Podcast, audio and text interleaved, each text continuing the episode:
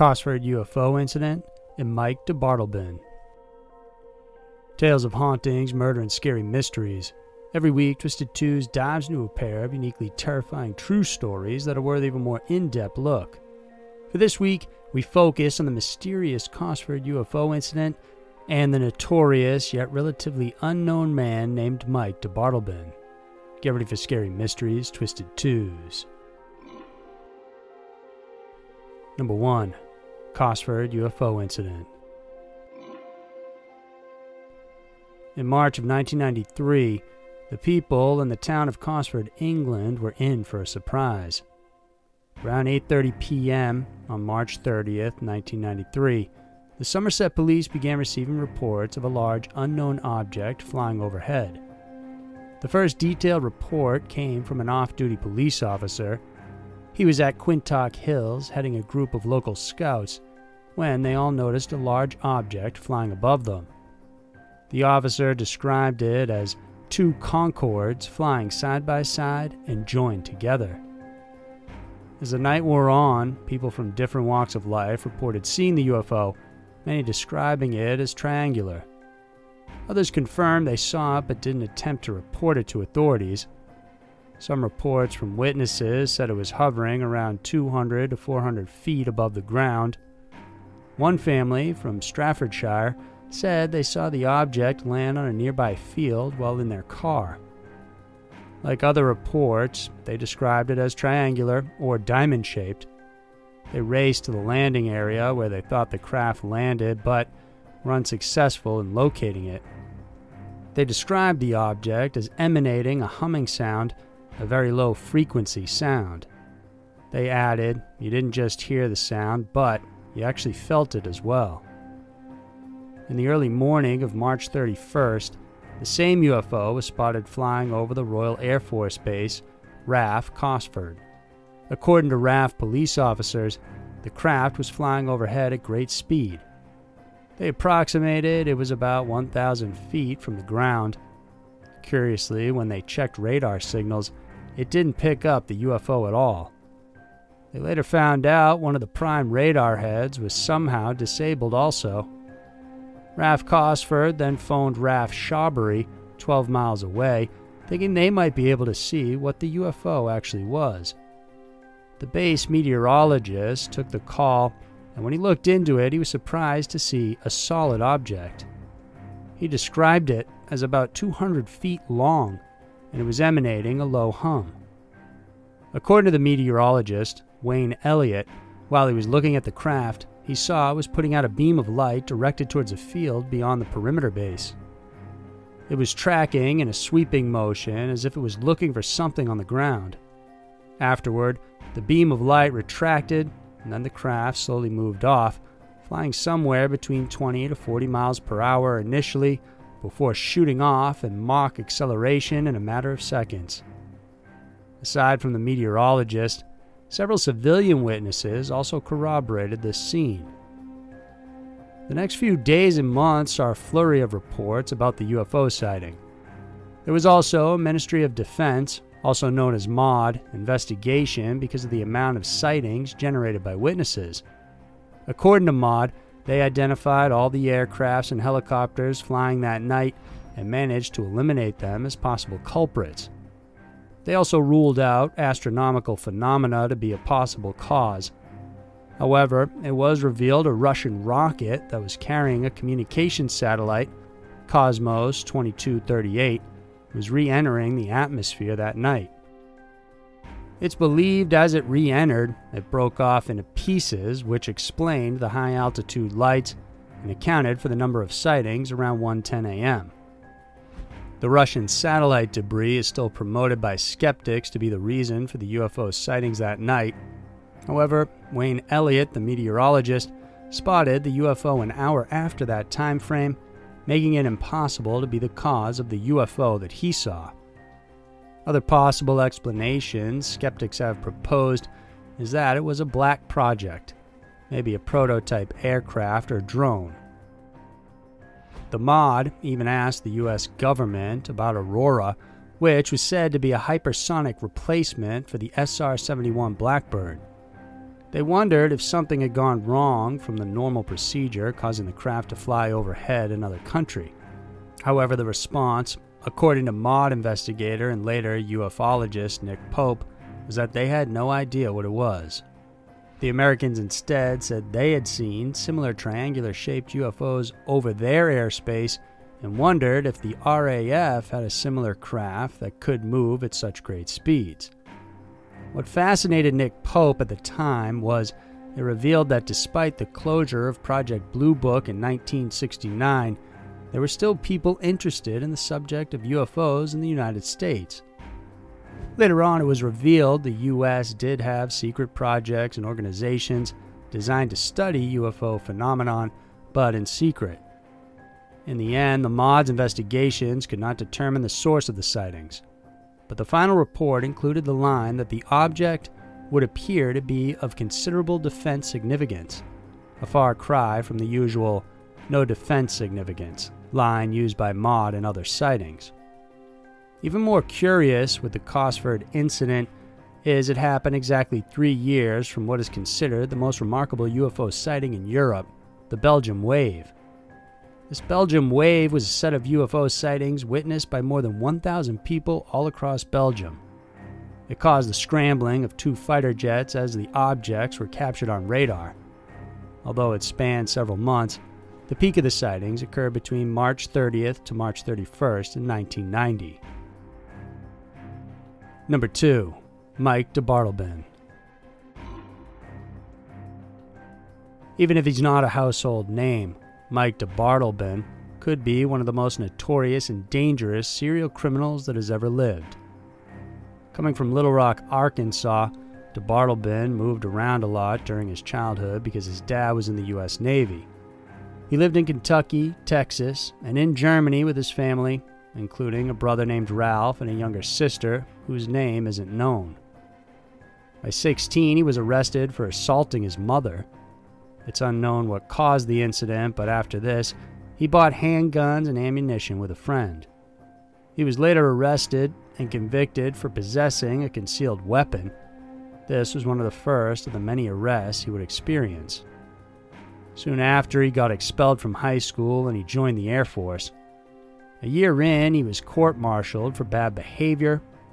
He was eventually discharged at 18 he tried high school again in Texas but was expelled. In August of 1959, he married his first wife, but they separated just three weeks later. This was followed by a string of arrests for de Bardeleben. He was involved in attempted robberies and auto theft and was placed on probation for five years. In June of 1960, he impregnated and married his second wife, Charlotte. They had two children, but the second one was given up for adoption.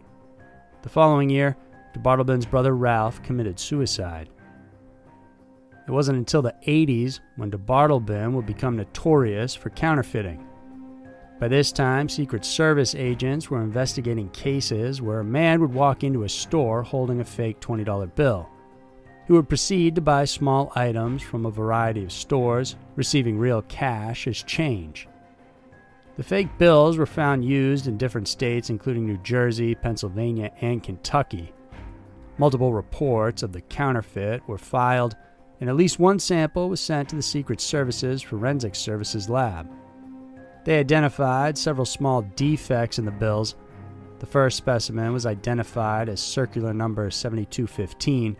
He also had two other batches made, which became known as specimens 7373 and 7404. To create his counterfeits, de Bardeleben used a 10 step technique from choosing the right paper, printing, tea dipping, and hand crumbling the bills to make them seem more authentic. Eventually, he grew more proficient at his counterfeiting, and by 1982, he had passed around over $130,000 worth of counterfeits in over 44 different states. He became a priority for the Secret Service and was dubbed as the Mall Passer. On May 25, 1983, de Bardeleben went inside a mall in Knoxville, Tennessee, and went around the stores purchasing small items using his counterfeit bills. The clerks managed to identify him, and alerted the Secret Service and mall security. Before he realized what was happening, he was arrested. De Bardeleben remained quiet and refused to answer any questions during his arrest. Hoping to find his counterfeiting plant, the Secret Service agents searched his vehicle only to find various items indicating that aside from counterfeiting, he may have committed more atrocious crimes. An agent in Washington, D.C. found his storage unit, and when they searched it, they found crucial evidence of his heinous crimes. He had homemade torture audio tapes, photographs of sex slangs, and a death kit containing handcuffs, chains, shoelaces, KY jelly, and even a woman's bloody underwear. After this discovery, the FBI was contacted, but they were reluctant to help because at this point, Despite the indications and evidence of a crime, there were no known victims yet. An audio tape found in the locker was of a woman being tortured and was begging to die. This woman on the tape was later discovered to be his fourth wife, whom he had forced to act out a torture scene he had written. But this didn't mean there were no genuine victims. In fact, it's unclear how many victims he actually had. Further locker searches led officers to uncover more pornography, more counterfeit money, and a printing press to print money. After the FBI showed reluctance in helping, the Secret Service agents tracked violent crimes within the time frame of de Bardeleben's counterfeit activity and finally uncovered his true identity. Up until that time and during his arrest, he had been using various aliases and fake identification cards. Once his real identity was known, however, his previous crimes also came to light. After further investigation, authorities finally managed to uncover some of his victims. One of the first was picked up in 1978 in Delaware. Lucy Alexander had just had a fight with her boyfriend and was walking on a deserted road. De Bardeleben posed as a police officer, handcuffed her, and took her to his house. There, he repeatedly raped and sodomized her before releasing her in an isolated area. On February 4th of 1979, he kidnapped a North Carolina real estate agent named Elizabeth Mason. He pointed a gun at her. When she realized she was going to be raped, she fought back, hitting and screaming. De Bardeleben choked and banged her head on the wall, then left her for dead after taking her purse. Another victim, Laurie Jensen was kidnapped in June of 1979. De Bardeleben again impersonated an officer and then took Jensen to his home where he raped and sodomized her for 24 hours. He took pictures of her and forced her to call him daddy. She was later released blocks away from her home. His next known victim was in November of 1980 when he pulled over Diane Overton. While de Bardeleben managed to handcuff her in his vehicle, she fought back, kicking him before managing to find the door handle and escape to safety. Two weeks later, he kidnapped Maria Santini at gunpoint. He took her home, stripped her, and posed her suggestively. This time, he didn't rape the victim, but groped her instead. She was later released. Two years later, in April of 82, he kidnapped a real estate agent in Bossier City, Louisiana, after posing as a client. The victim's body, Jean McPhaul, was later found in the rafters of a new home with two stab wounds to the chest. She was clothed and her purse was gone. De Bardeleben's wives later came forward saying they were subjected to the same humiliating sexual and sadistic fantasies as victims had likely gone through.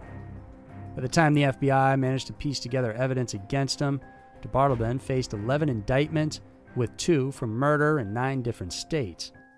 There were six charges for counterfeiting in different states robbery, sodomy, and armed criminal action in Missouri. He was also charged with kidnapping in Connecticut and Baltimore. Eventually, he was tried and convicted based on forensic evidence, witnesses, and victim testimony. He would go on to receive 375 years in prison. While in prison and throughout his life, de Bardeleben refused to say anything or even acknowledge his crimes. It's believed that he had been committing these heinous crimes for 18 years. Compared to Ted Bundy, who was active for about five years and yet killed between 30 to 100 women, DeBardeleben was largely operating for much longer, unknown, despite several arrest warrants in nine states.